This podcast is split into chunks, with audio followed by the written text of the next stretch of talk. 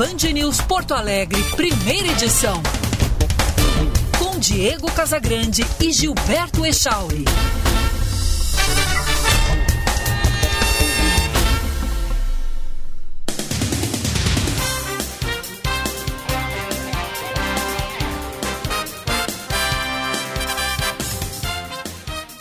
Nove trinta e três, bom dia! Está no ar o Band News Porto Alegre, primeira edição. A partir de agora, ponta a ponta, Brasil Estados Unidos. Eu, Diego Casagrande, aqui na Flórida, em Orlando, e o Gilberto Echauri em Porto Alegre, no estúdio da Band News.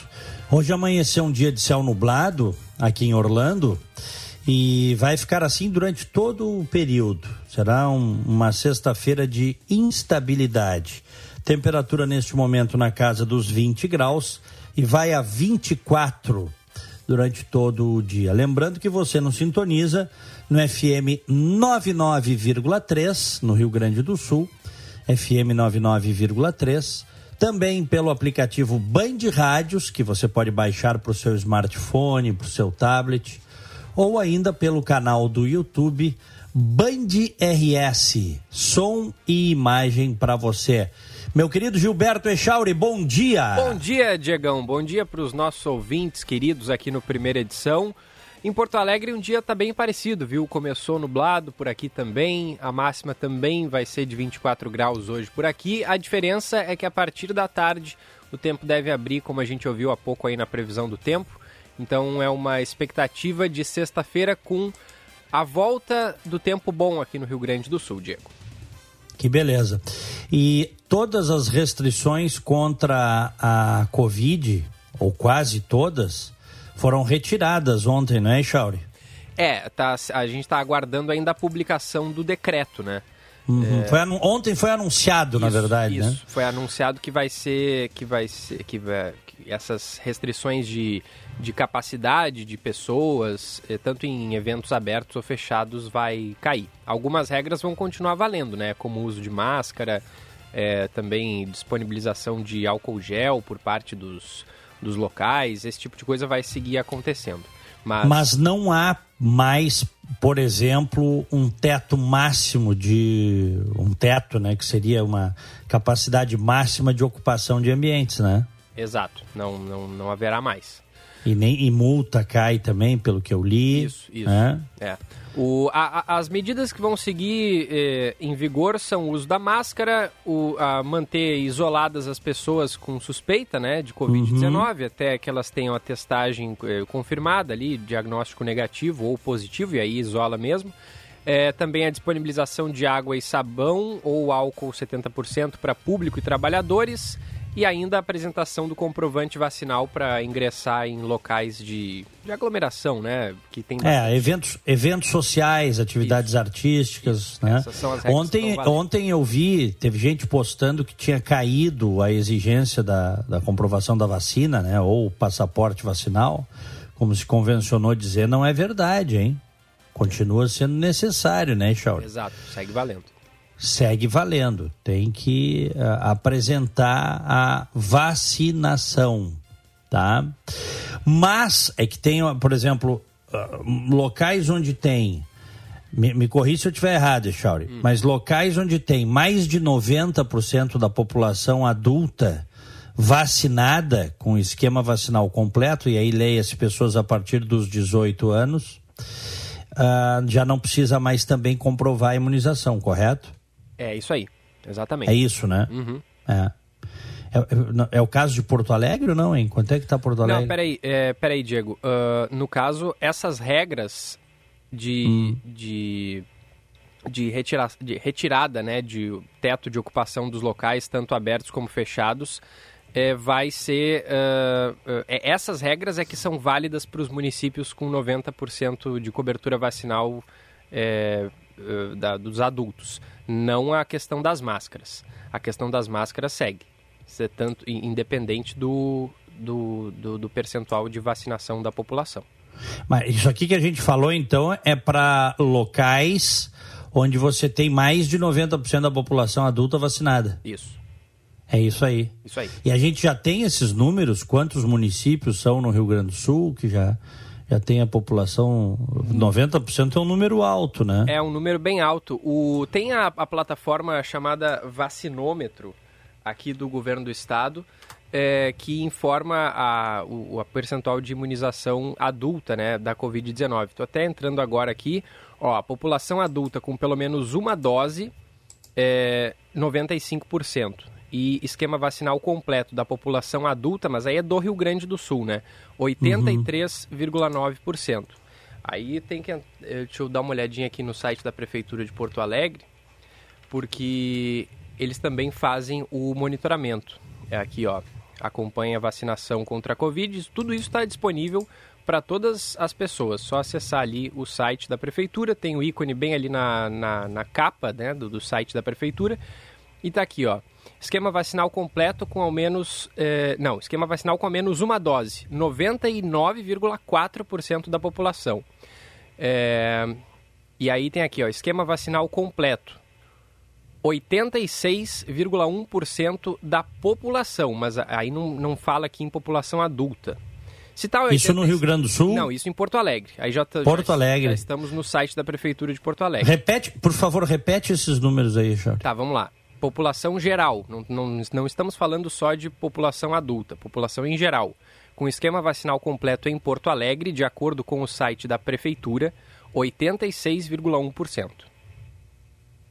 Só que aqui uhum. não informa o número é, de vacinados é, da população Mas será adulta. que não é a será que não é a população adulta? Porque é, se você tem é quanto da população geral, da população que diz aí no site? 86,1. Pois é, você precisaria ter 13,9% eh, de, de pessoas com menos de 18 anos. Eu acho que tem mais, né? Será? De maneira que. Eu, não, pois é, a gente não sabe. Mas eu, eu, eu estimo que sim. Mas uh, é, talvez seja da população adulta mesmo.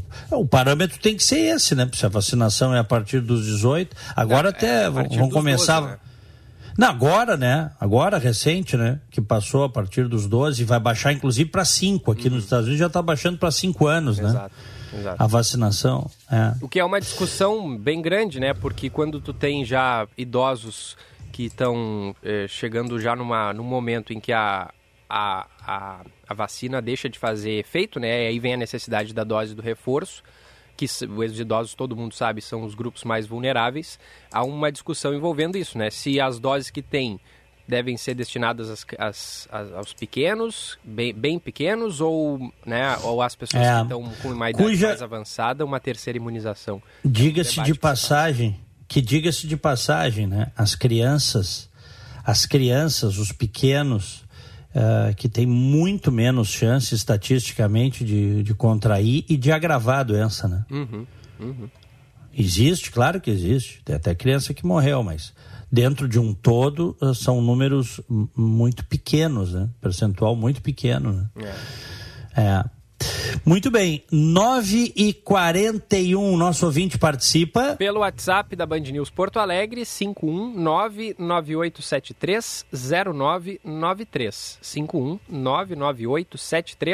51998730993 e também pode mandar mensagem ali no nosso chat no YouTube, como já faz o Volmir, que manda bom dia, Echauri e Diego, os caras. Opa, obrigado. é isso aí.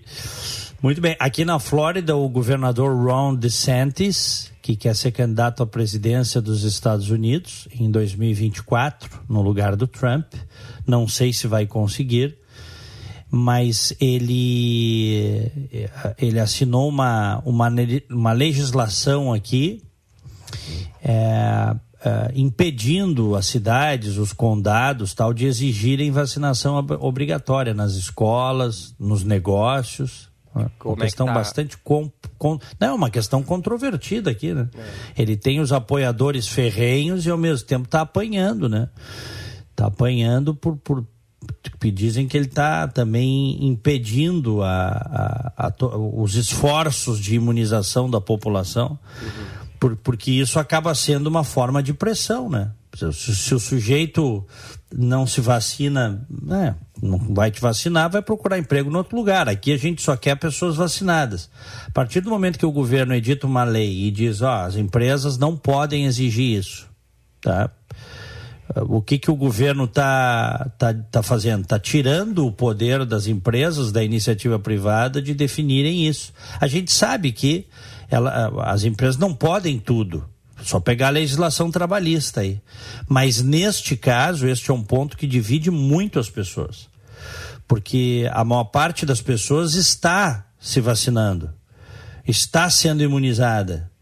E como a gente sabe que a vacina ela não imuniza 100%, daqui a pouco a pessoa vai conviver, ela vamos dizer o seguinte, ela reduz as chances de contágio, ela reduz as chances do sujeito passar o vírus adiante e inclusive de agravar a infecção. Isso a gente sabe que as vacinas fazem, certo? Uhum.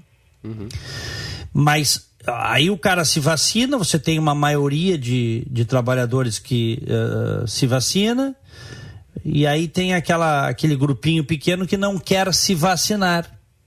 E daqui a pouco está colocando os outros em risco. Porque está colocando, né?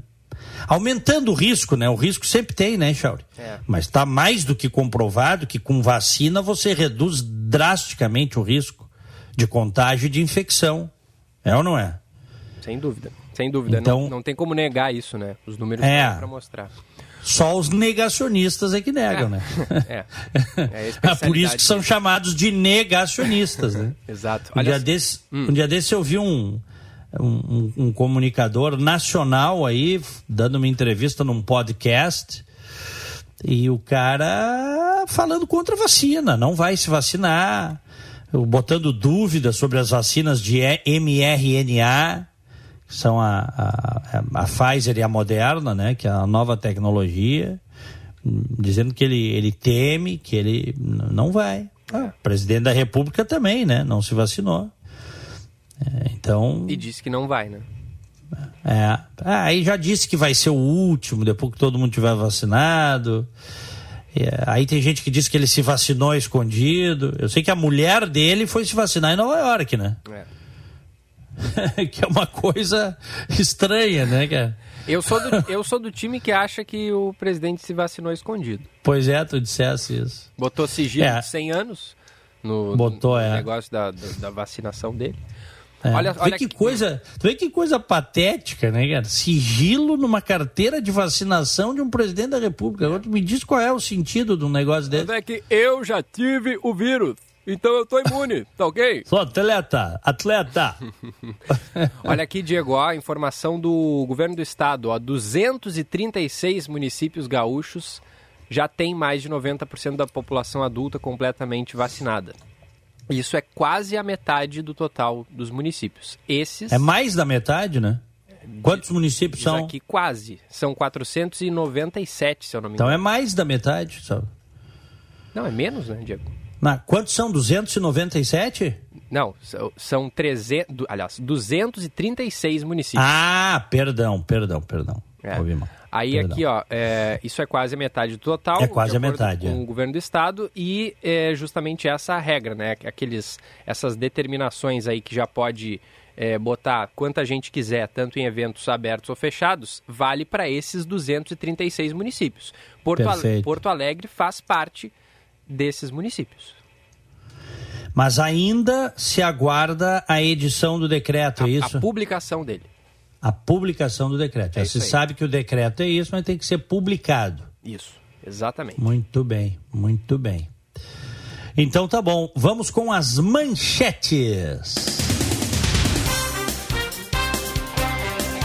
Um ano após a morte de João Alberto Silveira Freitas, homem negro que foi espancado por seguranças na saída do Carrefour em Porto Alegre, ainda não há data para conclusão do processo criminal.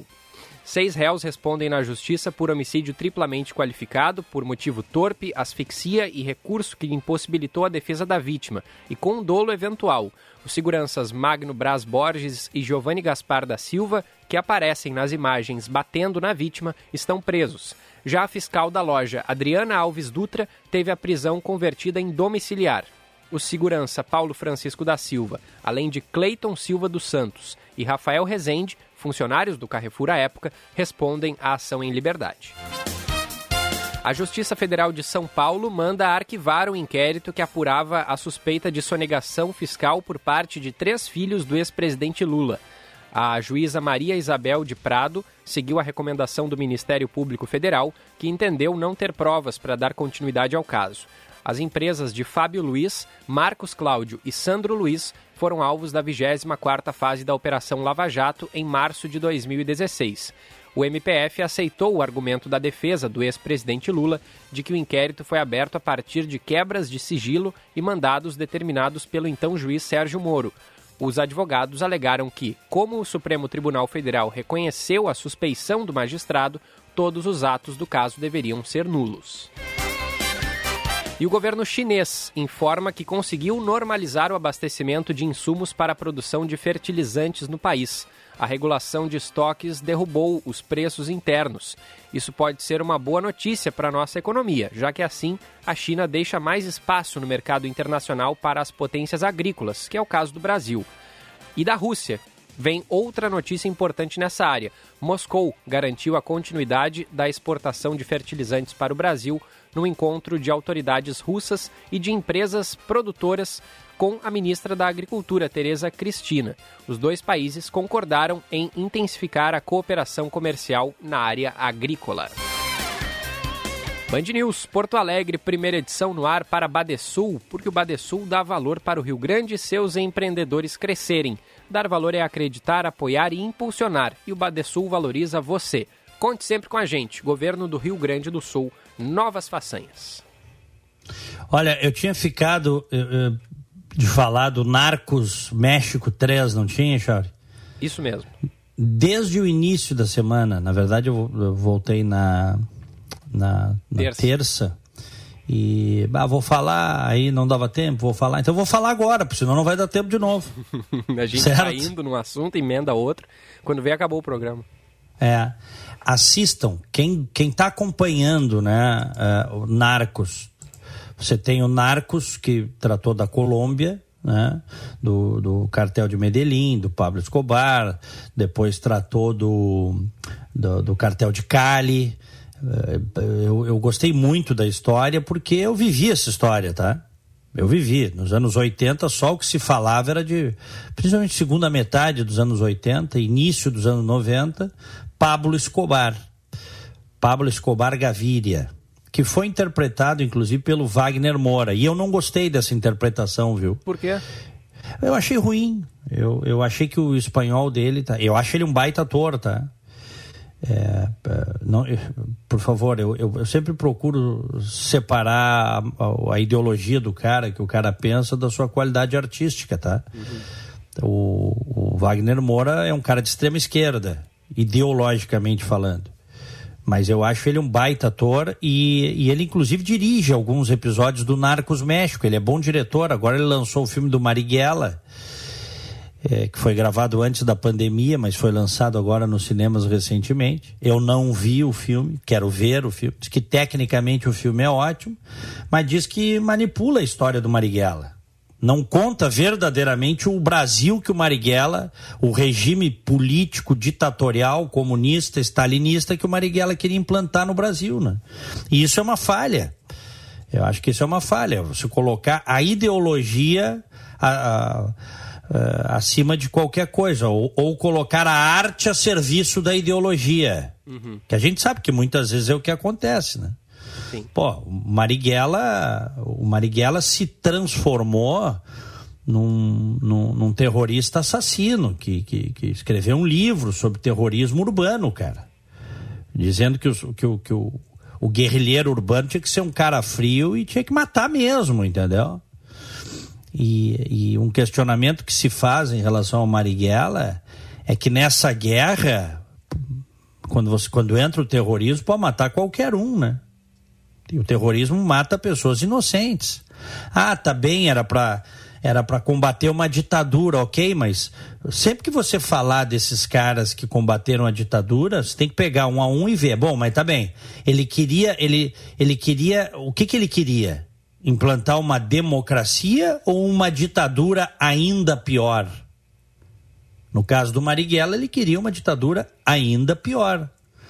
Mas o, esse pessoal de extrema esquerda, eles, eles simplesmente dizem assim: ah, o, o sujeito lutava pela democracia contra a ditadura. Mentira! Muitos que lutavam contra a ditadura no Brasil queriam implantar uma ditadura uh, stalinista, de padrão stalinista, uma ditadura soviética. Inclusive eram mantidos pela própria KGB, com dinheiro de fora. Guerra Fria, nos 60. Então isso eu acho que é uma falha séria, tá? Colocar a arte a serviço da ideologia. Mas é muito mais comum do que se imagina. Tá? É. Inclusive, Bom, só um, uh... um rápido parênteses, isso acontece muito quando a pessoa vai procurar se informar um pouquinho melhor e entrar um pouco mais a fundo é, no, no Che Guevara, né?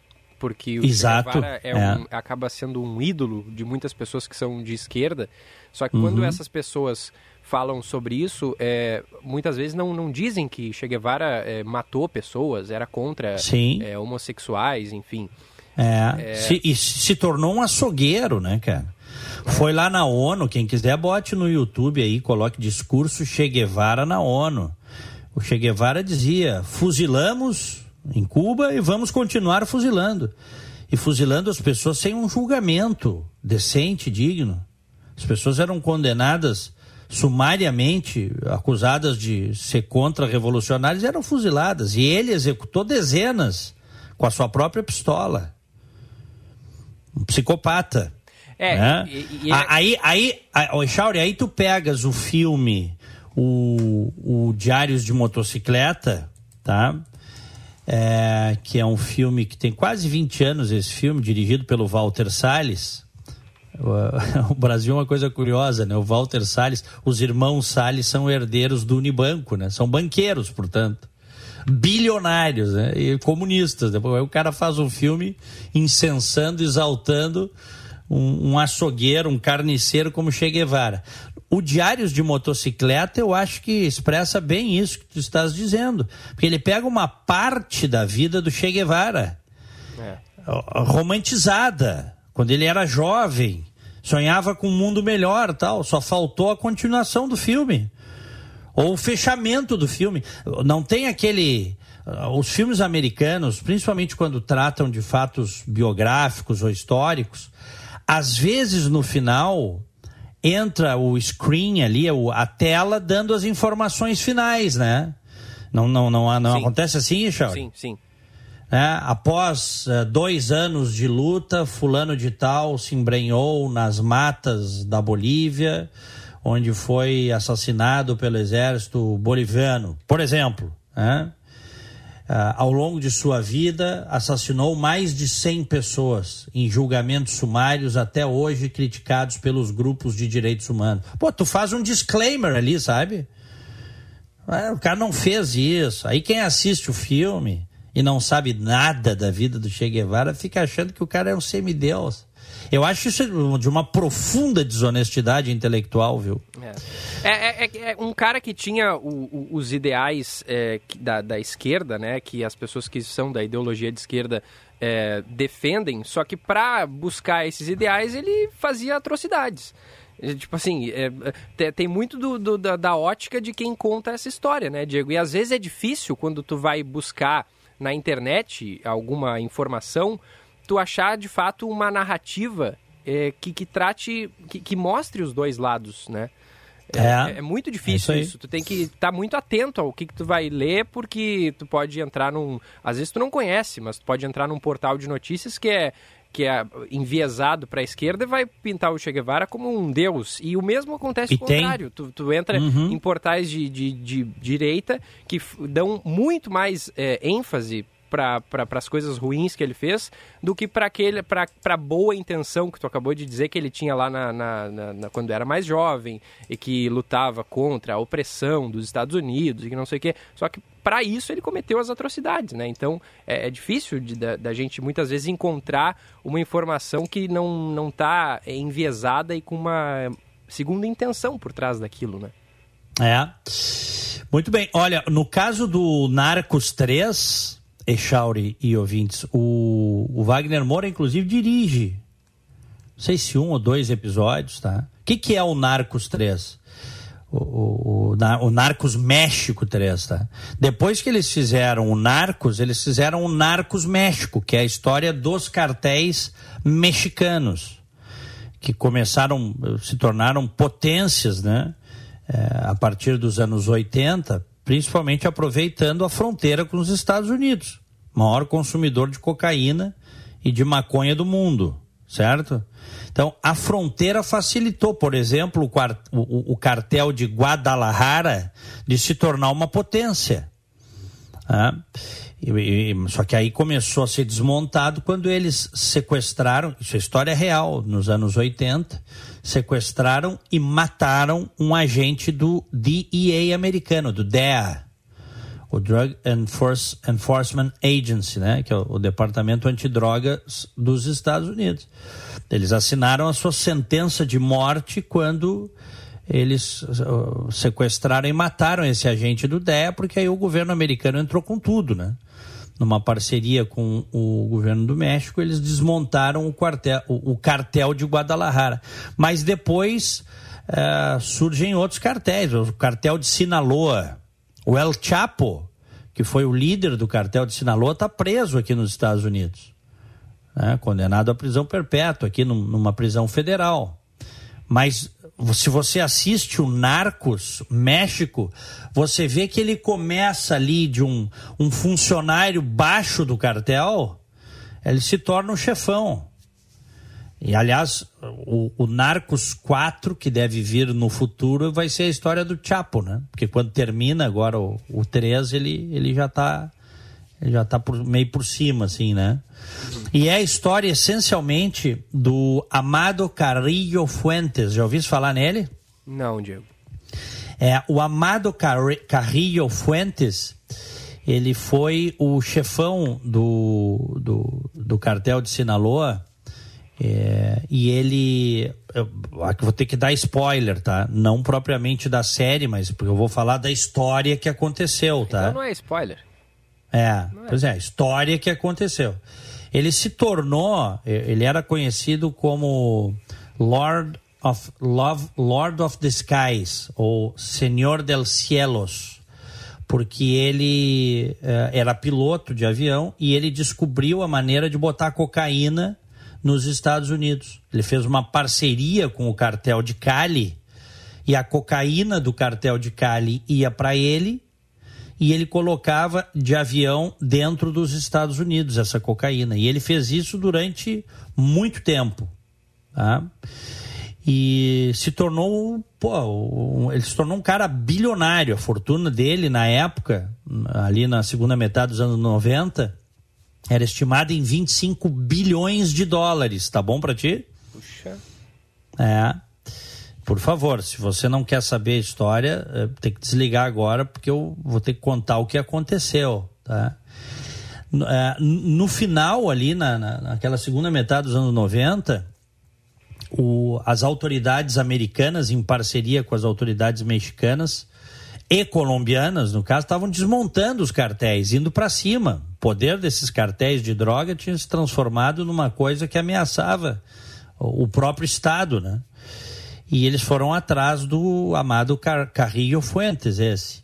E o cara fez todo um planejamento para pegar a sua fortuna, fugir do país, é, mudar a sua identidade, fazer inclusive uma cirurgia plástica, mudar a identidade, tudo e ir para o Chile. Tá, Echauri? Uhum. E aí ele vai para a cirurgia plástica e tem uma parada cardíaca na mesa de cirurgia, tá bom pra ti? Ah e você foi ali. Você foi.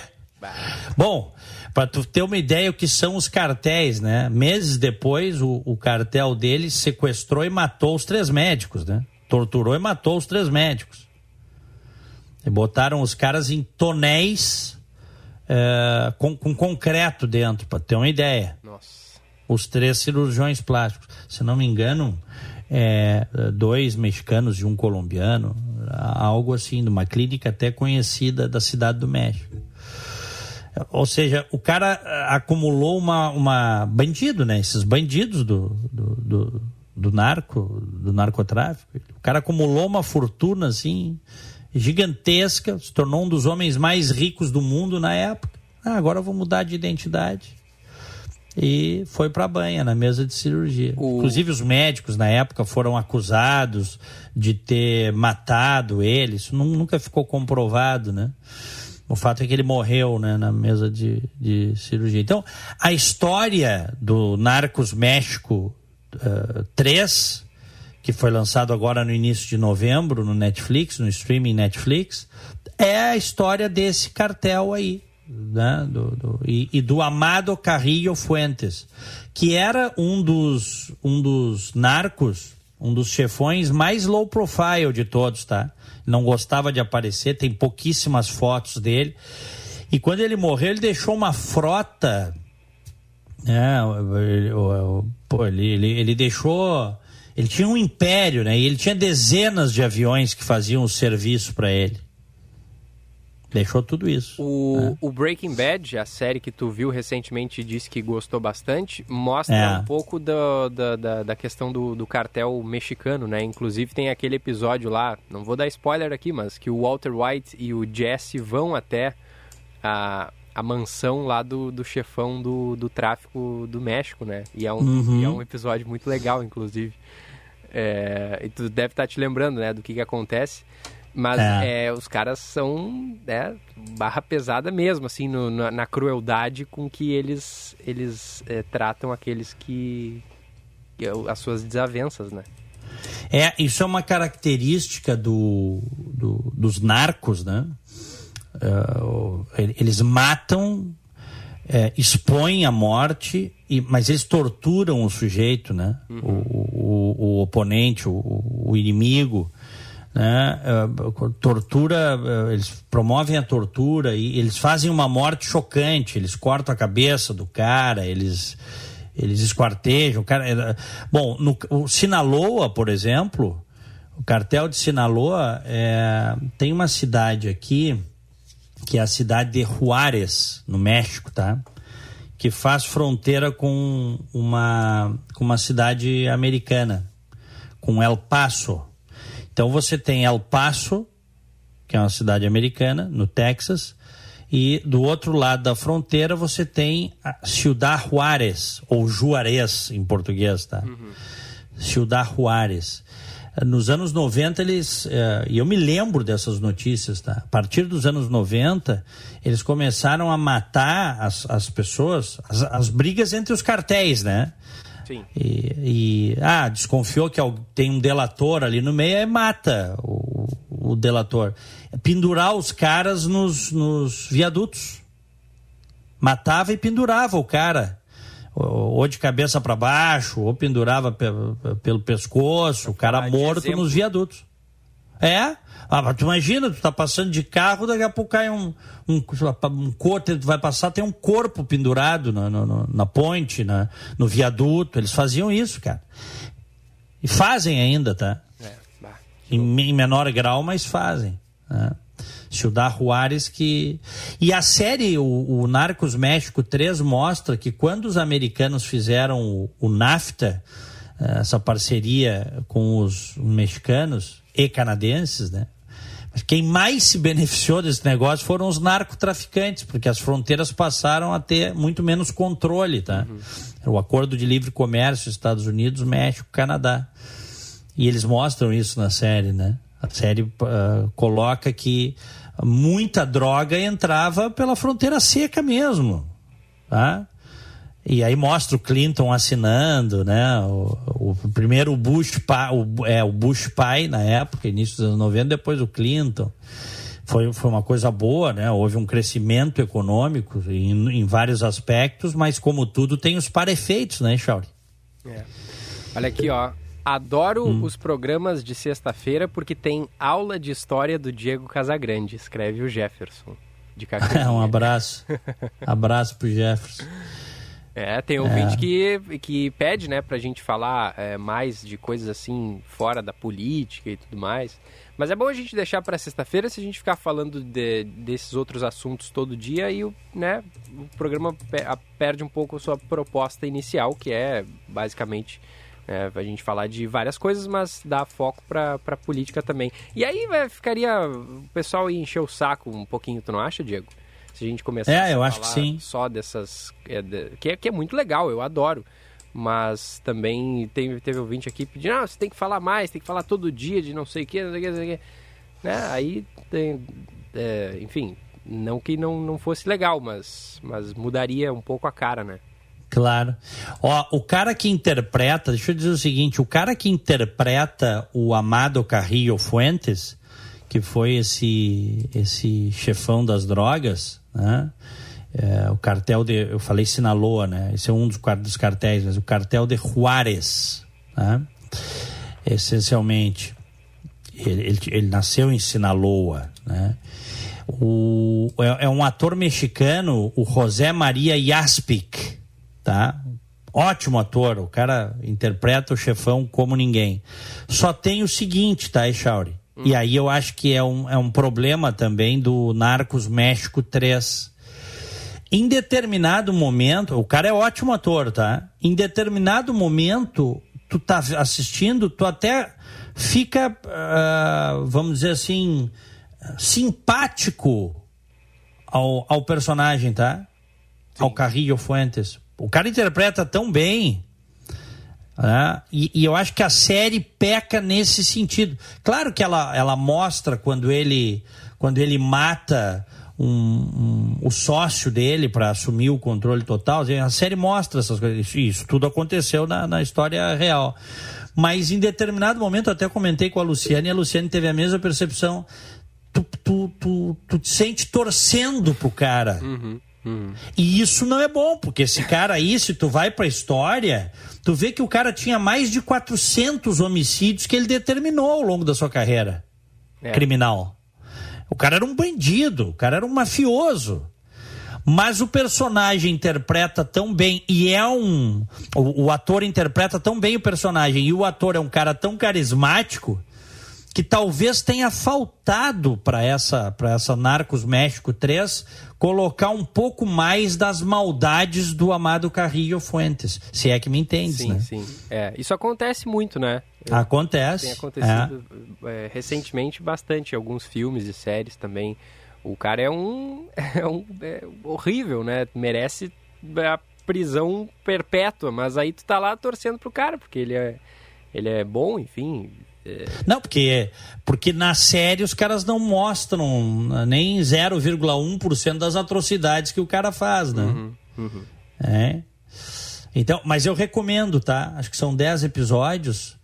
Quem tá acompanhando. E deixa eu dizer o seguinte: ontem até conversei com um amigo meu e perguntei, e ele não viu nada de Narcos. Comece assistindo Narcos, o Narcos, tá? A série Narcos, que é sobre a, sobre a, a Colômbia. Acho uhum. que são três temporadas, né? Uhum. Começa assistindo Narcos. Depois que você terminar o Narcos, você vai para o Narcos México. Aí você vai ver a história dos cartéis mexicanos. O, o cartel de Guadalajara, uh, o, o, cartel de Sinaloa, uh, a máfia lá de Ciudad Juárez, uh, tem aquela. Como é o nome daquela cidade ali? Eh, faz divisa com San Diego. Me ajuda aí. Vou botar no mapa aqui. Deixa eu botar aqui, peraí que eu vou achar aqui. É... É, Chula Vista? Não, não é Chula Vista, é. Puxa vida. Porque Chula Vista faz. faz... Tijuana? É. Tijuana, Tijuana. Me deu um branco aqui. É, Tijuana. Chula Vista é, é, na, é na parte dos Estados Unidos ainda. É, tinha um tem, tem, tem os cartéis também, né? É, tem o cartel de Tijuana. É, o que, que é um cartel? Tá?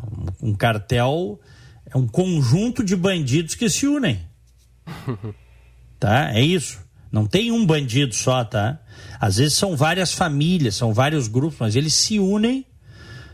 Né? Ah, porque tem um, uns que. Ah, tem um que, que, que produz tanto de droga, o outro. Normalmente os cartéis mexicanos eles produziam eles produziam maconha tá? a partir dos anos 70, final dos anos 70 e, e nos anos 80, maconha.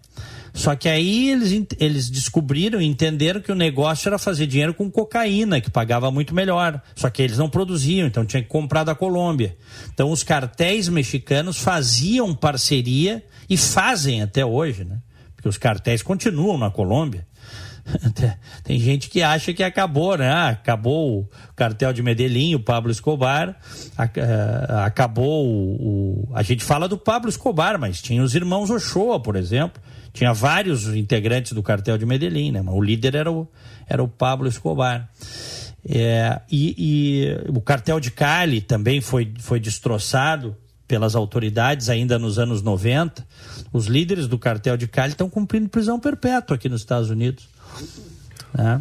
Estão velhos já, né? Estão uhum. velhos. Mas os cartéis continuam. Só que eles não têm a visibilidade que tinham lá nos anos 80 e 90. Né? Claro. Mas continuam produzindo cocaína, mandando para o México, botando nos Estados Unidos, Europa, no mundo todo, né?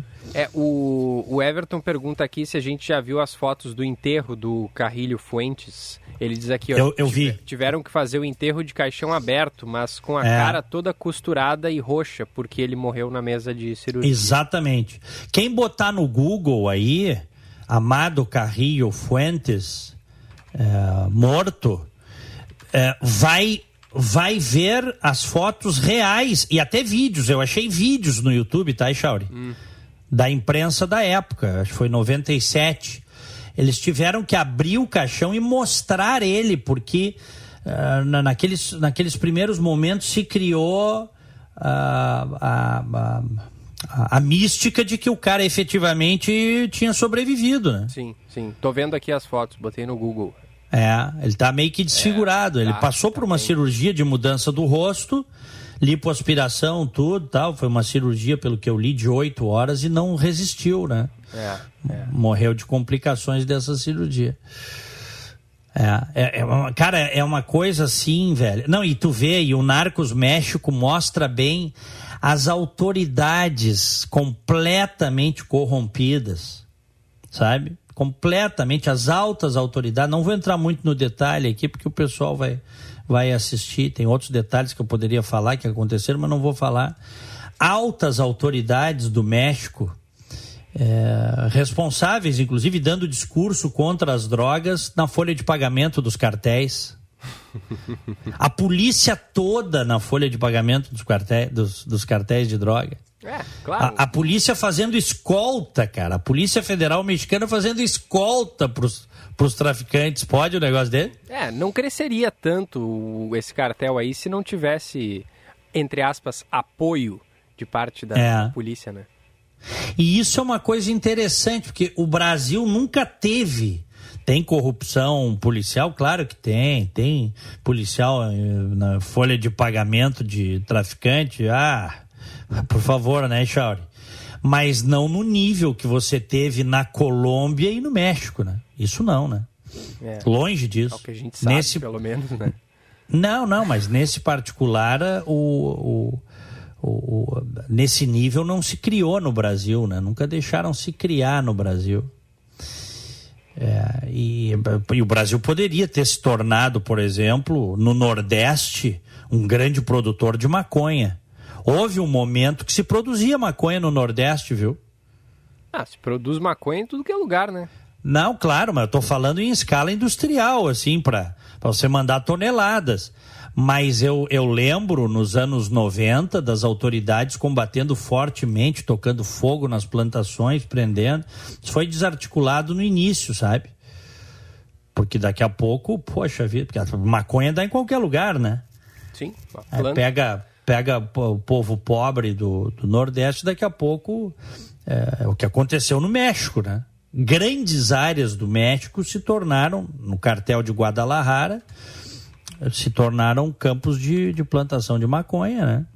É. E é uma coisa interessante, a série mostra isso também. Os dois narcos, né? O Narcos e o Narcos México mostra como a população dessas comunidades mais pobres, a população diretamente envolvida na, na produção, no, no, na venda, no transporte, como eles idolatram os narcotraficantes, cara.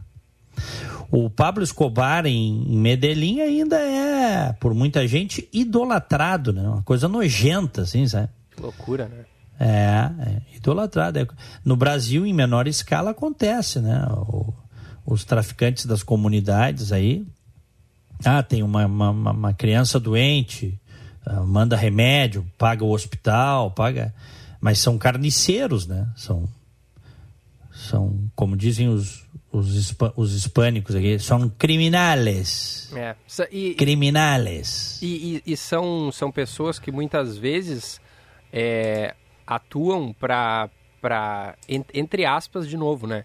Proteger a sua comunidade de, de outras, eh, de, de outras é, facções ou até mesmo da, da, da milícia. É, a, a, tem, tem muita gente que, conf, da, que mora na, na, na comunidade, na, na, vila, na favela, que confia no traficante porque o traficante passa segurança para aquelas pessoas que ali vivem. Muito disso acontece também, né?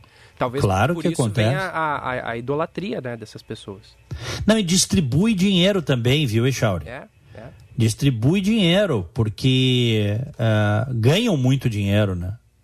Sim. As margens, mesmo, mesmo o traficante chinelo, aquele daqui a pouco tá rico na sua comunidade, cara. Uhum.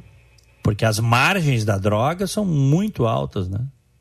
É, olha aqui, ó, o Antônio, ele, ele é bem, é, bem, é, bem interessante o que ele diz aqui, ó. Frase complexa, mas explica tudo. Como não idolatrar se o idolatrado pode te matar se não for idolatrado? É, também tem isso. É bem isso, é. né? Também tem isso. Ou seja, é, é, um, é um, são inúmeros uh, uh, componentes que, que fazem essa idolatria, né? A, a, segurança, entre aspas, que o, que o chefe do tráfico na região promove, é ou não é? Claro. E o que, que esses caras querem, né? Por exemplo, o que se sabe é que em Medellín, na época do Pablo Escobar, nas comunidades do Pablo Escobar, eles matavam para burro, né? O Pablo Escobar mandava matar, matava inclusive pessoalmente. O Popai, que inclusive morreu agora esse ano, que foi um dos sicários do Pablo Escobar, depois cumpriu, cumpriu mais de 20 anos de prisão, e foi responsável por mais de uma centena de execuções, o, o esse. Ele conta que uma vez o Pablo Escobar mandou amarrar as mãos e pés de um cara e jogar na piscina de casa na frente de todo mundo. Matou o cara na piscina. Nossa. Afogado, viu o cara se afogar. Então, os caras psicopatas. Mas na comunidade dele acabaram os assaltos à mão armada, os batedores de carteira tal, porque ele estipulou que quem assaltasse na rua, o, a comunidade lá, o povo pobre, seria executado. Então, tu, tu vê como são as coisas, né? É. E, e é... Aí a senhorinha aquela ó, que tinha medo de ir, de ir para a parada do ônibus, ou mandar, ou a filha, a adolescente, que muitas vezes era estuprada né, é, na parada de ônibus, passou a ter tranquilidade. Só que ele, Pablo Escobar, também gostava de pessoalmente promover as suas atrocidades, né? Então, é uma coisa maluca, né? O, o que esses caras uh, promoveram. É, eles fazem a lei da, da, daquela, daquele local, daquela região, né? A lei é, é. decisão deles. O Marcelo Picarelli, excelente o papo, meus amigos. Outra série real e ótima é a israelense Falda. Aborda a eterna guerra árabes versus judeus. Não há inocentes. Forte abraço, Diego e Echauri. Eu já ouvi falar muito bem dessa série Falda que não é nova, tá? Mas eu não assisti ainda, eu quero assistir. Eu já ouvi falar. Tá anotada, também. tá anotada para assistir. E Chauri, vamos falar um pouquinho de política? Vamos, vamos nessa. Temos reportagem, são 10 horas 21 minutos, aqui em Orlando, 22 graus. E em Porto Alegre, 21 graus. O governador Eduardo Leite é, volta a negar o pedido de adiamento da vacinação e diz que a conversa com o João Dória teve viés político para evitar retrocessos. Nós tratamos disso ontem, que agora nessa reta final, a prévia dos tucanos é amanhã e domingo, é nesse final de semana. E, e a turma do Dória é, largou essa, essa é, entre aspas, notícia de que o Eduardo Leite teria pedido para o João Dória adiar o início da vacinação. Né? Bom, vamos com a reportagem do Eduardo Carvalho. O governador do Rio Grande do Sul, Eduardo Leite, negou que tenha solicitado ao governador paulista João Dória o adiamento do início da campanha de vacinação. Leite confirmou que a conversa entre os dois em janeiro deste ano realmente aconteceu, mas foi apenas para evitar conflitos políticos entre os estados e o governo federal. Ele afirma que fez tudo o que estava ao seu alcance para antecipar e divulgar a campanha de imunização no Brasil. Jamais pediria adiamento de vacinação. Jamais pediria um adiamento. Minha preocupação era como politicamente poderia se conciliar o governo de São Paulo com aquele que estava financiando a compra, né, que foi quem fez a aquisição, o Ministério da Saúde, para que uh, pudesse ter um entendimento político sobre o ato que marcaria o início da vacinação, apenas isso, para que se evitasse qualquer tipo de estressamento adicional uh, politicamente que pudesse significar algum tipo de retrocesso. Né? A gente estava na iminência de começar a vacinação. O governador afirma que havia um estresse político na época ocasionado por uma disputa entre negacionismo e o uso político excessivo da vacinação. Ainda segundo Leite, a divulgação do caso é uma forma eleitoral de utilizar a vacina, por conta de uma perspectiva de vitória gaúcha nas prévias do PSDB.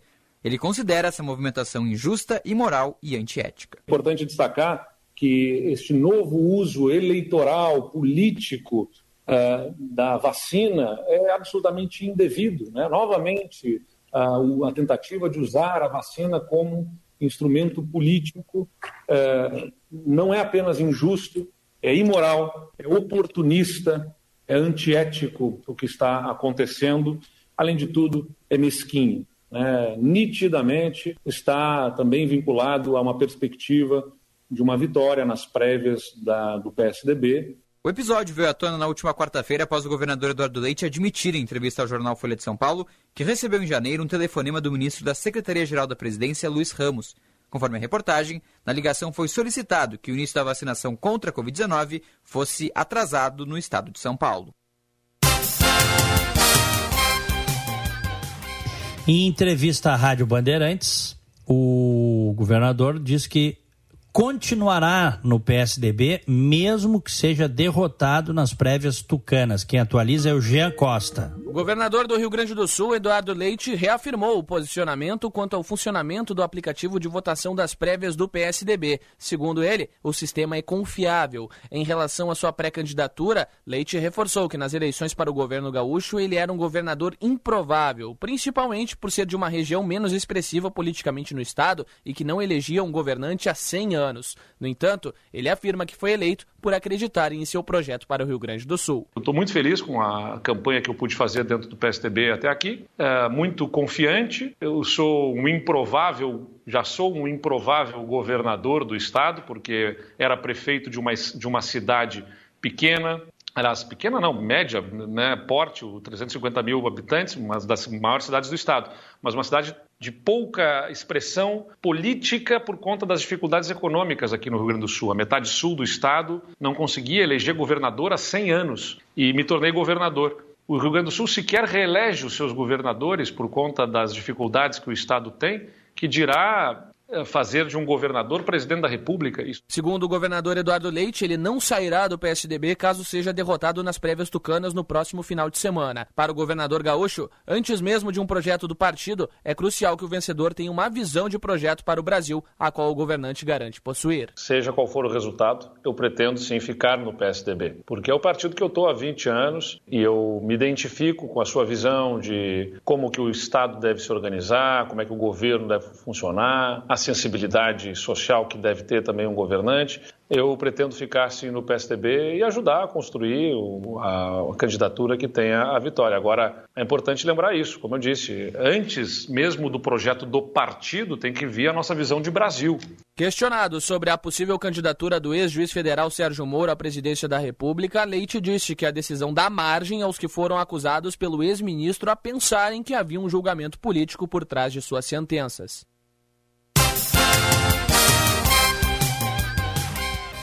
10 e 26.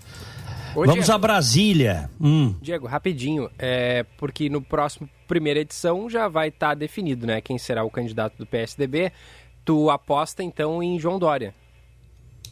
É, as informações uh, que que eu tenho colhido aí é que o João Dória é franco favorito. Uhum. Mas tu acha assim o que? 70, 30? Ah, não, 60, isso eu não saberia 40? te dizer. Não, não saberia te dizer. Ele, ele domina o principal colégio eleitoral né, do Tucanato. Aliás, é o, é o maior colégio eleitoral brasileiro também, que é São Paulo, né? Ele é governador do principal estado da federação. Isso tem, isso tem, uma, isso tem uma força muito grande, um peso muito grande, né? É.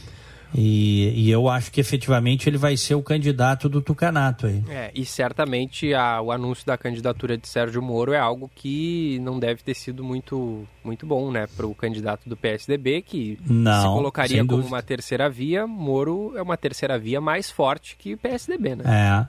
Eu, eu, eu, do, do candidato. Eu acho, viu, Echauri, sinceramente, que a candidatura do Moro ela não foi bem-vinda é, junto a nenhum dos partidos e candidatos, viu? Ah, porque, o, porque, porque o Moro pode efetivamente ir para o segundo turno e ganhar a eleição. Ele pode.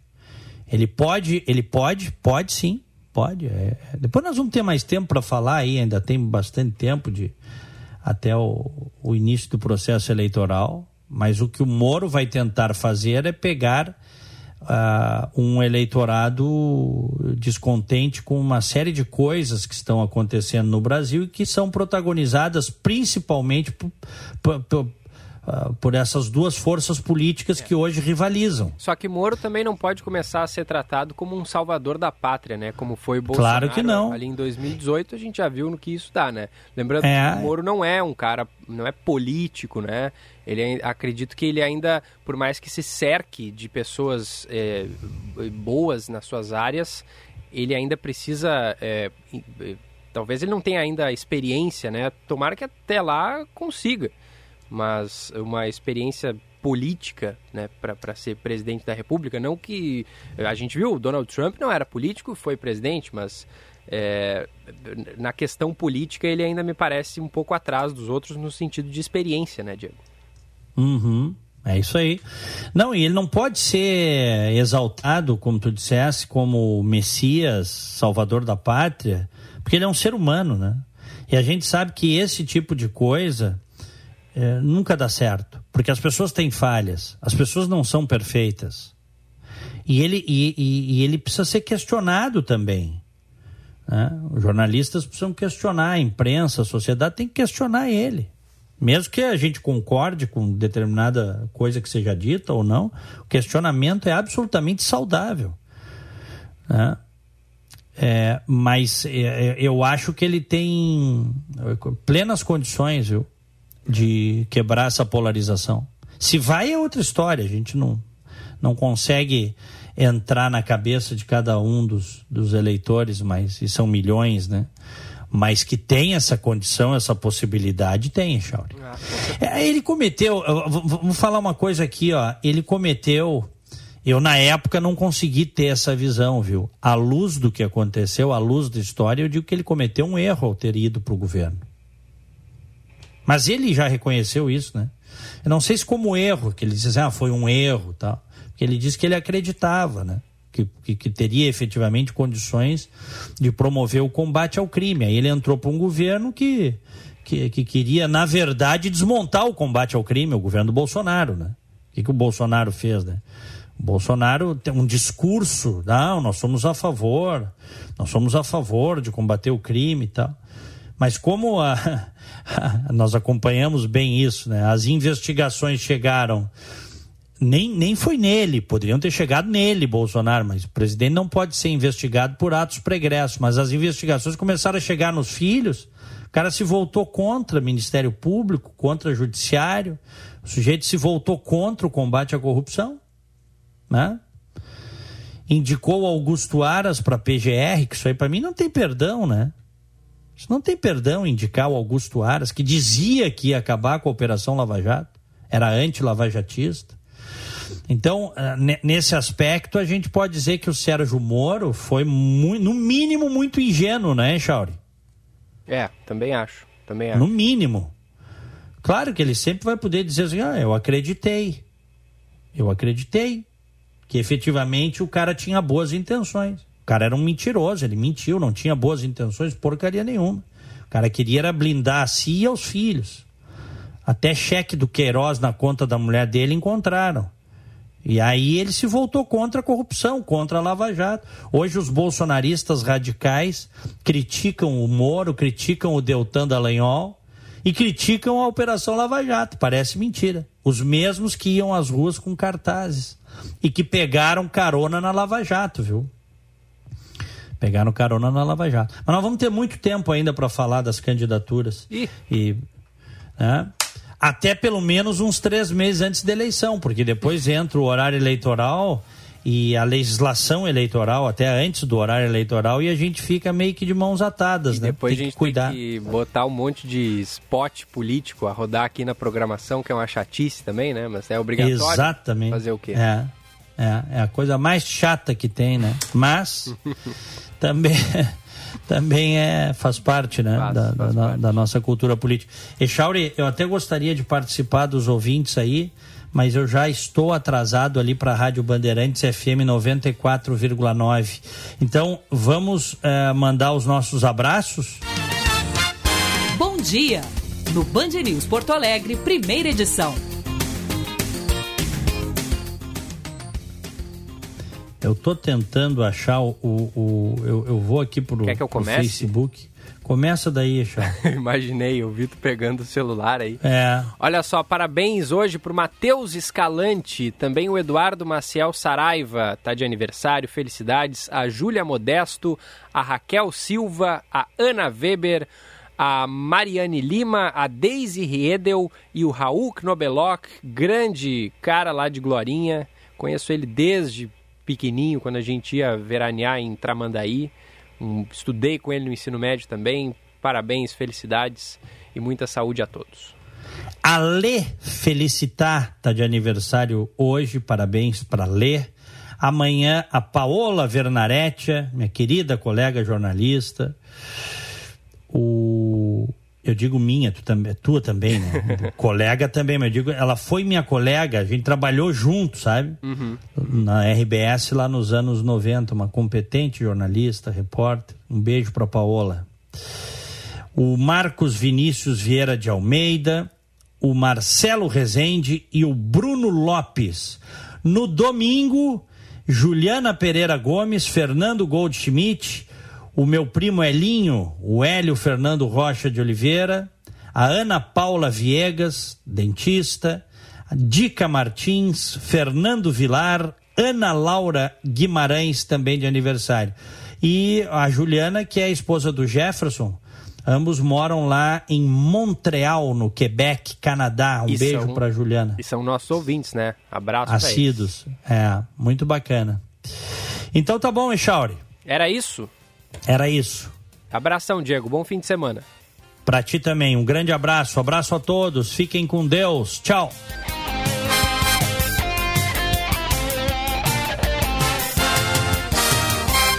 E aqui o Primeira Edição segue até às 11 horas da manhã num oferecimento de Badesul, porque o Badesul dá valor para o Rio Grande e seus empreendedores crescerem. Dar valor é acreditar, apoiar e impulsionar. O Badesul valoriza você. Conte sempre com a gente. Governo do Rio Grande do Sul, novas façanhas. Daqui a pouquinho tem o Roberto Pauletti para a gente falar de futebol, tem o Josh Bittencourt com o trânsito, tem os destaques da programação. 11 da manhã tem o Felipe Vieira com segunda edição. A gente vai a um rápido intervalo e já volta. Hospital Divina Providência investe no conforto e no bem-estar dos pacientes. O Divina está reestruturando as suas instalações. Os três andares da unidade de internação serão totalmente reformados. Na primeira etapa, sete quartos, todos com leitos individuais, já foram entregues. A Rede de Saúde Divina Providência investe para oferecer o melhor e mais moderno conceito de conforto físico para a recuperação dos seus pacientes. Tudo isso aliado à segurança, ao atendimento humanizado e ao cuidado amoroso à vida que caracterizam o Divina. VM Vinhos, mais do que vinhos, experiências. Para nós, o vinho é muito mais do que uma bebida, é um estilo de vida. Novas uvas, novos produtores, novas regiões. te convidamos a viajar conosco para novos lugares a partir de uma bela taça de vinho. Rótulos trazidos com exclusividade para quem gosta de degustar sabores únicos e marcantes. Acesse vmvinhos.com.br, escolha o seu rótulo e viva também essa experiência. Se beber, não dirija. Hora certa, na Band News FM. Oferecimento Savaralto Toyota, para quem prefere o melhor. 10h37. Dar valor é acreditar, apoiar e impulsionar. O Badesul dá valor para o Rio Grande e seus empreendedores crescerem. Por isso, oferecemos consultoria e soluções financeiras de longo prazo para quem produz, no setor público ou privado, de todos os tamanhos e segmentos, de produtores rurais a startups. O Badesul valoriza você. Conte sempre com a gente. Governo do Rio Grande do Sul. Novas façanhas. Chegou a Super Black Week Unimed Poa. Essa é a melhor condição do ano para você, sua família ou a sua empresa garantirem todo o cuidado da maior rede de médicos do estado. São 50% de desconto nas três primeiras mensalidades, em planos a partir de R$ 20,80 nos 46 municípios da nossa área de atuação. Saiba mais no site unimedpoa.com.br. Cuidar de você, esse é o plano. Na FMP, as carreiras jurídicas têm 20% de desconto na pós-graduação à distância. Venha estudar na melhor faculdade privada de direito do Rio Grande do Sul. Na FMP, você se qualificará ainda mais para uma carreira jurídica de sucesso. Confira nossos cursos no site fmp.edu.br. FMP Direito por Excelência. Direito para a Vida.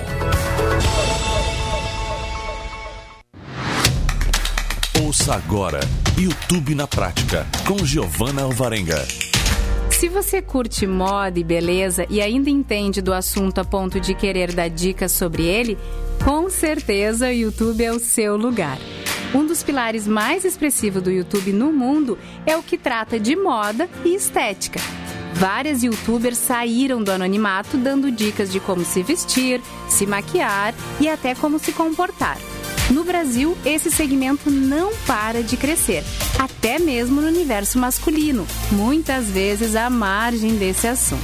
Eles também ganharam destaque nos últimos anos. Quem sabe não está aí a grande virada da sua vida? Mas para isso acontecer, você tem que lembrar sempre: YouTube não é para amadores. Para mais dicas como essa, acesse youtube.com/cyc conteúdo e inscreva-se no nosso canal. É isso aí. Você ouviu YouTube na Prática com Giovana Alvarenga.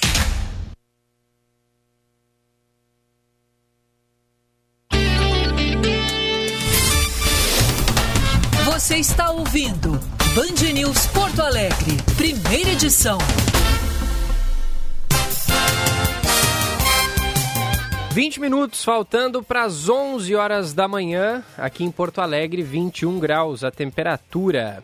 E o tempo está fechado, está com uma cara chuvosa. Até apareceu o sol mais cedo, mas agora as nuvens já tomaram conta. Vamos com o Paulette. Opa, opa, opa, não, essa aqui não, né? Essa aqui é a vinheta da Bruna. Ah, agora sim. Esportes, na Band News FM. Oferecimento Super Alto BR Ford, Tarso Dutra, Cavalhada, Farrapos, Ipiranga, Pelotas e Rio Grande. Um bom dia, Paulette. Bom dia, tudo bem com vocês? Antes de tudo, bom final de semana a todos. Um final de semana quente para o futebol gaúcho, um sábado quente para o futebol gaúcho. Juventude contra o Atlético Mineiro. O que, que a gente pode esperar? Ah, difícil. Juventude vai esperar, vai ter que ter na, na próxima rodada ele tem que lutar para que sair para sair definitivamente da zona do rebaixamento. Nenhum de nós acredita que o Juventude vai conseguir uma vitória contra o Galo principalmente o Galo estando nesse embalo onde tudo dá certo para ele, que o Galo que já é campeão brasileiro de 2021. Mas seguimos na torcida pelo Juventude. O Internacional tem um jogo duríssimo contra o Flamengo, mas um jogo muito bom para recuperar essa imagem arranhada que ficou dessa atuação medíocre contra o, o, o Cuiabá contra essa, essa aura a aura de incertezas que tem sobre o Internacional, que está entregando jogos para rebaixar o Grêmio, essas bobagens todas que se fala que eu não acredito e nunca vou acreditar. Aliás, sobre isso, ontem fiquei bem impressionado. Me encontrei com o doutor Emílio Papaléu, vice-presidente internacional, pensando forte, pensando correto em direção a 2022. Sabe da necessidade de contratar jogadores, sabe também que tem que maximizar a, a pouca grana que o Inter tem em, em, em, jogadores específicos, posições específicas, está pensando bem o Internacional na pessoa do seu vice-presidente Papalhão. O Internacional tem que jogar muito contra o Flamengo, porque o Flamengo vai jogar a última partida antes da decisão da Libertadores com os seus titulares. O Flamengo quer pontuar, quer ficar vivo. Não vai ganhar o Campeonato Brasileiro, mas quer ficar vivo. E o Renato nunca vai aliviar para o Internacional, a gente sabe disso. Então, o Internacional que que entenda a, a importância do jogo, o Aguirre que, que te, tome um choque de 220 volts e bote um time forte em campo, um time que obstinado pela vitória, um time que não, que não fique reativo, que jogue como campeão, que jogue como internacional, porque só dessa forma vai ganhar. Senão, a gente já sabe o que, que vai acontecer. O Grêmio tem um jogo fácil, não, não, vamos, não vamos nos iludir. É um jogo fácil, a Chapecoense está desmobilizada, desestruturada, o Grêmio está desesperado, já deu uma, uma boa esperança, melhorou um pouco o ambiente do vestiário com a vitória de 3 a 0 no último jogo. Se ganhar, e a tendência é que ganhe, decide a sua vida contra o Flamengo, reserva na quarta-feira que vem, na Arena. Ou seja, a esperança está de volta para o Grêmio. A vitória do esporte ontem foi boa, porque segurou o Bahia, que está apenas quatro pontos do Grêmio, e o esporte tem um ponto acima do Grêmio só. Quer dizer, se o Grêmio ganhar e nesse final de semana Bahia e esporte não ganharem, o Grêmio pode até, até deixar o esporte eh, e se aproximar muito do Bahia, que, olha, ainda tem, tem chance. A gente sabe que é difícil, mas ainda tem chance. Mas tem que ganhar hoje e tem que ganhar do Flamengo na quarta-feira, senão a gente sabe que aí, aí matematicamente terminou. Bom final de semana de novo. Repito para vocês, até segunda-feira. Seu caminho. E o trânsito, Josh Bittencourt? Sem acidentes graves em atendimento agora registrados na capital e também na região metropolitana. Movimentação tranquila agora pelas principais rodovias. A BR-116 tem um fluxo um pouco mais carregado, próximo à ponte sobre o Rio dos Sinos, em direção a Novo Hamburgo. Na capital, alguns pontos agora com lentidão, como é o caso da Cavalhada em direção centro, em função de obras. Também a Carlos Gomes com a Plínio Brasil Milano em direção à Zona Norte. E na Cis Brasil, próximo ao viaduto Birici, em direção ao centro. Aproveite a Black Friday Brastemp. Receba até 500 reais de volta. Na Black Friday você já sabe, sem dúvida Brastemp. Acesse promoçõesbrastemp.com.br. Gilberto. Valeu, valeu Josh. 10 horas 45 minutos. Agora a gente vai até 3 de maio conversar com Paulo Bogado, porque tem inauguração da PAI em 3 de maio hoje, hein, Bogado? Bom dia. Boa tarde, Gilberto. Opa. Bom dia, Gilberto. Tudo bem? Tá, tá? Como é que tá aí? Tô, tô ouvindo um barulho de fundo aí, hein? Isso, estamos na inauguração aqui, Gilberto, com o presidente Afonso Toqueto. Nós estamos ao vivo na Band News FM aqui. Deixa eu passar aqui a palavra, então, ao presidente da federação, ao vivo na Band News. Presidente, momento importante dessa inauguração na 3 de maio, né? Bom dia. Bom dia a todos os ouvintes. É, realmente nós estamos num momento muito especial aqui na Pai de 3 de Maio. Estamos inaugurando o CER2, o Centro de Referência em Atendimento à Saúde, na área intelectual e auditiva.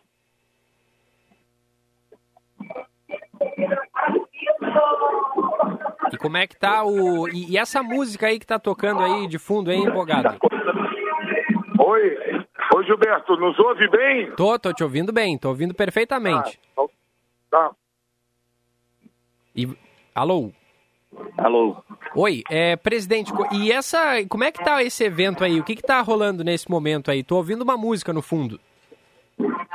É, por favor, Gilberto, pode repetir que eu não, não ouvi. Sim, sim. Eu quero saber como é que tá aí o evento de inauguração. Tô ouvindo uma música ao fundo. O que que tá rolando aí? Olha, é, está bem especial. Aqui nós estamos com senadores, deputados federais, deputados estaduais, a comunidade aqui de 3 de maio. É, então, a banda tocando, como vocês podem ouvir ao fundo. Então, esse é para a Federação dos Rapazes do Rio Grande do Sul é um momento muito especial, é uma PAI referência no Estado em atendimento. O centro de referência ele está funcionando há aproximadamente seis meses e nós já entregamos mil próteses auditivas. Então, Gilberto, nós temos mais mil ouvintes né, no nosso estado. Então, isso para nós é um momento muito especial e de orgulho ver uma PAI se destacando tão bem em atendimento à nossa comunidade. Que coisa boa, que maravilha. Muito obrigado pela palavra aqui na Band News FM. Afonso Toqueto, presidente da APAI, e essa inauguração em 3 de maio. A gente vai voltar a falar sobre isso na programação da Band News FM, ao longo da programação. Muito obrigado e bom trabalho aí. Sucesso à APAI 3 de maio, presidente. Isso, muito obrigado pela oportunidade e estamos sempre às ordens. Um abraço. Abraço. 10h48.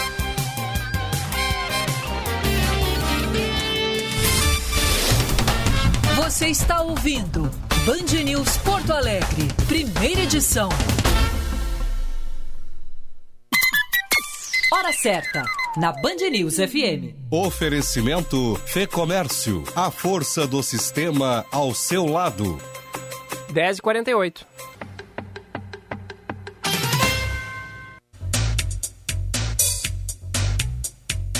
Você sabe o que é lead? É um termo essencial no marketing digital, quase uma moeda de troca. É utilizado para se referir a um potencial cliente que demonstrou interesse no seu negócio ou produto através das plataformas digitais, deixando informações de contato como seu nome e e-mail. Se alguém faz contato com a sua empresa, gerando um lead, ele é um consumidor em potencial, uma super oportunidade de negócio. Após essa primeira ação, o lead precisa passar a receber conteúdos ou informações para se tornar um contato cada vez mais qualificado. Para que sejam convertidos em clientes, no entanto, os leads precisam ser nutridos com conteúdo e qualidade. Para saber mais sobre economia, finanças, gestão e negócios, siga lá no Instagram, arroba fecomércio_rs.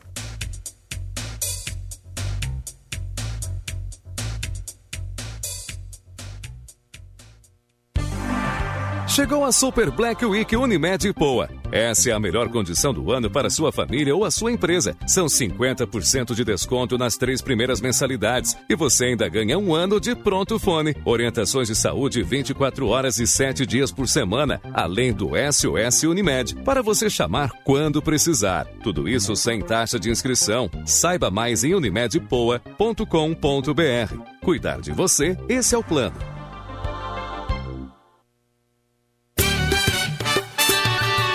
Band News FM, temperatura. Oferecimento Rede Sim, Sim de Lojas Porto Alegre. Sua rede com os melhores parceiros para oportunidades exclusivas. 21 graus 6 décimos.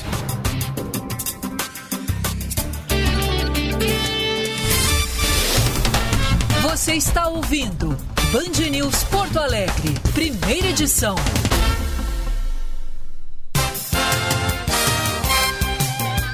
Volta na Band News, esse é o primeira edição, 10h51. Daqui a pouquinho, Felipe Vieira com o segunda edição. Vamos com a boa notícia do dia. A boa notícia do dia. Oferecimento Unimed Porto Alegre. Cuidar de você. Esse é o plano.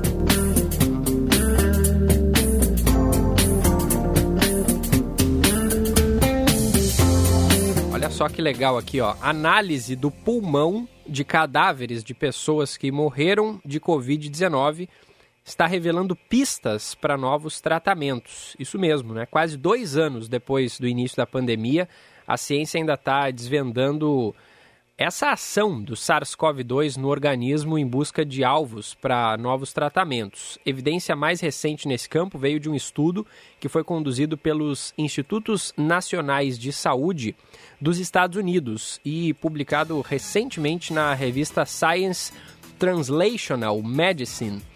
Por meio da autópsia pulmonar e também da análise de amostras de plasma de pessoas que morreram da Covid-19, os pesquisadores descobriram tendências que podem ajudar a desenvolver novos tratamentos para a doença e entender melhor quais terapias existentes atualmente são indicadas em cada estágio de progressão da doença. Aí tem a fala aqui é, do, do pesquisador do deste centro de, de do, deste Instituto Nacional de Saúde, o NI dos o NIH dos Estados Unidos, na verdade, que ele diz o seguinte: essas intervenções podem reduzir o número de pacientes gravemente enfermos e que requerem cuidados intensivos e ventilação mecânica, bem como limitar o número de indivíduos que apresentam comprometimento em função é, é comprometimento da função pulmonar a longo prazo. Para chegar a essa conclusão, a equipe analisou amostras de pulmão de 18 cadáveres e amostras de plasma de seis desses casos. O estudo incluiu pacientes que apresentavam pelo menos uma condição de alto risco e que morreram entre março e julho de 2020, com tempo de morte variando de 3 a 47 dias após o início dos sintomas. Essa variação possibilita comparar casos de curto, médio e longo prazo. Essas descobertas incluem detalhes sobre como o novo coronavírus se espalha nos pulmões, manipula o sistema imunológico, causa trombose generalizada e tem como alvo as vias de sinalização que promovem insuficiência pulmonar, fibrose e ainda comprometem a reparação de tecidos. Todos os casos mostraram resultados consistentes com dano alveolar difuso, que impede o fluxo adequado de oxigênio para o sangue que eventualmente torna os pulmões mais espessos e rígidos. Portanto, essa boa notícia do dia de hoje, a análise do pulmão de cadáveres de pessoas que morreram de Covid, revelando pistas para novos tratamentos, o que a gente espera, né, que em breve surjam aí mais remédios, né, tratamentos ah, é, alternativos à vacina, né, além da vacina também haver remédios para que a população possa combater a Covid-19. 10h54. Vem aí a Black Week 2021 Cindy Lojas Porto Alegre. A sua semana de muitas compras e economia. Produtos com preços e condições de pagamento incríveis. Dê preferência para as compras no comércio local. Assim você aproveita as promoções especiais e ainda fortalece a economia da cidade. Black Week 2021 Cindy Lojas Porto Alegre. Inspiração para transformar o varejo. Você pode contar com a emergência do Hospital Divina Providência. Quando você precisar de atendimento rápido, seguro e humanizado para adultos, encontra tudo isso na emergência do Hospital Divina Providência, 24 horas por dia. A emergência do Divina atende convênios e particulares. É referência para casos cardio-neurovasculares. Dispõe de uma equipe de profissionais capacitados, protocolos prioritários, apoio de especialistas e uma estrutura equipada para diagnósticos. Quando precisar, venha para a emergência do Divina. Já pensou em ter sua contabilidade integrada ao ERP Proteus de sua empresa? A TDF Gestão Contábil realiza com excelência rotinas de contabilidade, gestão fiscal e de departamento pessoal, diretamente no ERP Proteus da sua empresa. Faça um diagnóstico com a TDF e veja como podemos gerar resultados em seus processos. Entre em contato pelo fone 995 56 2520 ou acesse o nosso site www.tdfconte.com.br. Hora certa, na Band News FM. Oferecimento Savaralto Toyota, para quem prefere o melhor. 10h56. Quem tem Toyota, cuida dele aqui na Savaralto. Na troca de óleo do seu Etios de ano até 2015 ou Corolla até 2012, ganha inspeção de 20 itens e lavagem completa. Aproveite valores promocionais de 198 reais para Etios e 236 reais para o seu Corolla. O melhor serviço pelo melhor preço é na Savaralto Toyota. No trânsito, sua responsabilidade salva vidas.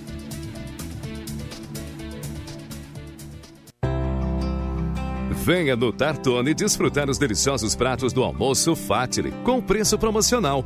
No fim da tarde, o happy hour com espumante e as irresistíveis brusquetas. E à noite, o inesquecível jantar romântico ou com a família. Aproveite e já faça sua reserva para as confraternizações de fim de ano. Tartone Restaurante, Bourbon Country, Galpão Food Hub ou ligue 9 9615 87 84. Chegou a Super Black Week Unimed Poa. Essa é a melhor condição do ano para sua família ou a sua empresa. São 50% de desconto nas três primeiras mensalidades e você ainda ganha um ano de pronto fone. Orientações de saúde 24 horas e 7 dias por semana, além do SOS Unimed, para você chamar quando precisar. Tudo isso sem taxa de inscrição. Saiba mais em unimedpoa.com.br. Cuidar de você, esse é o plano.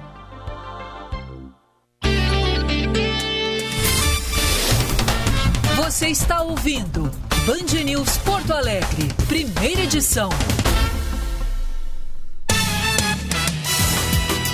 Dois minutos faltando para as 11 da manhã. Vamos com o destaque final do trânsito. Seu caminho. Conta aí, Josh Bittencourt.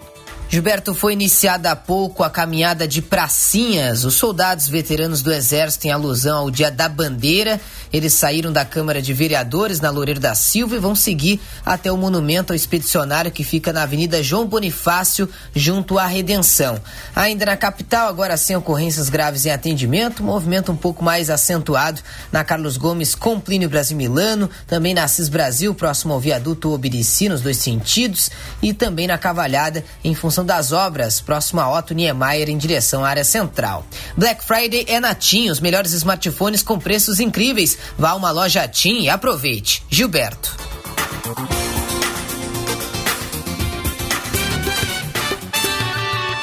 Band News. Tempo. Oferecimento Hospital Divina Providência. Cuidado amoroso à vida. TDF Gestão Contábil. Especializado no ERP Proteus. www.tdfconte.com.br. Sexta-feira será marcada por tempo firme, com sol entre nuvens em praticamente todo o estado do Rio Grande do Sul. O céu pode até ficar nublado na metade norte gaúcha, mas no início da tarde o sol deve predominar as áreas de instabilidade se afastam do Rio Grande do Sul e agora não temos possibilidade de chuva nessa sexta-feira. Na capital gaúcha, em Porto Alegre, mínima de 14, máxima vai a 24 graus. Pelotas na região sul, mínima de 9, máxima de 25. Caxias, mínima de 11, máxima na casa dos 22 graus. E Uruguaiana, na fronteira oeste, termômetros vão variar entre 13 e 30 graus. Tramandaí terá mínima de 15, máxima de 22 graus. Da Central Band de Meteorologia, Eduardo Carvalho. Valeu, Edu, e com essa informação a gente encerra o primeira edição de hoje, que está de volta na segunda-feira, a partir das nove e meia, com o Diego Casagrande, direto de Orlando, nos Estados Unidos. Primeira edição para Badesul Desenvolvimento, a gente dá valor para o Rio Grande crescer. Vem aí o Felipe Vieira com o segunda edição. Você que nos acompanha pela live no YouTube, só seguir na mesma transmissão. Valeu, boa sexta-feira.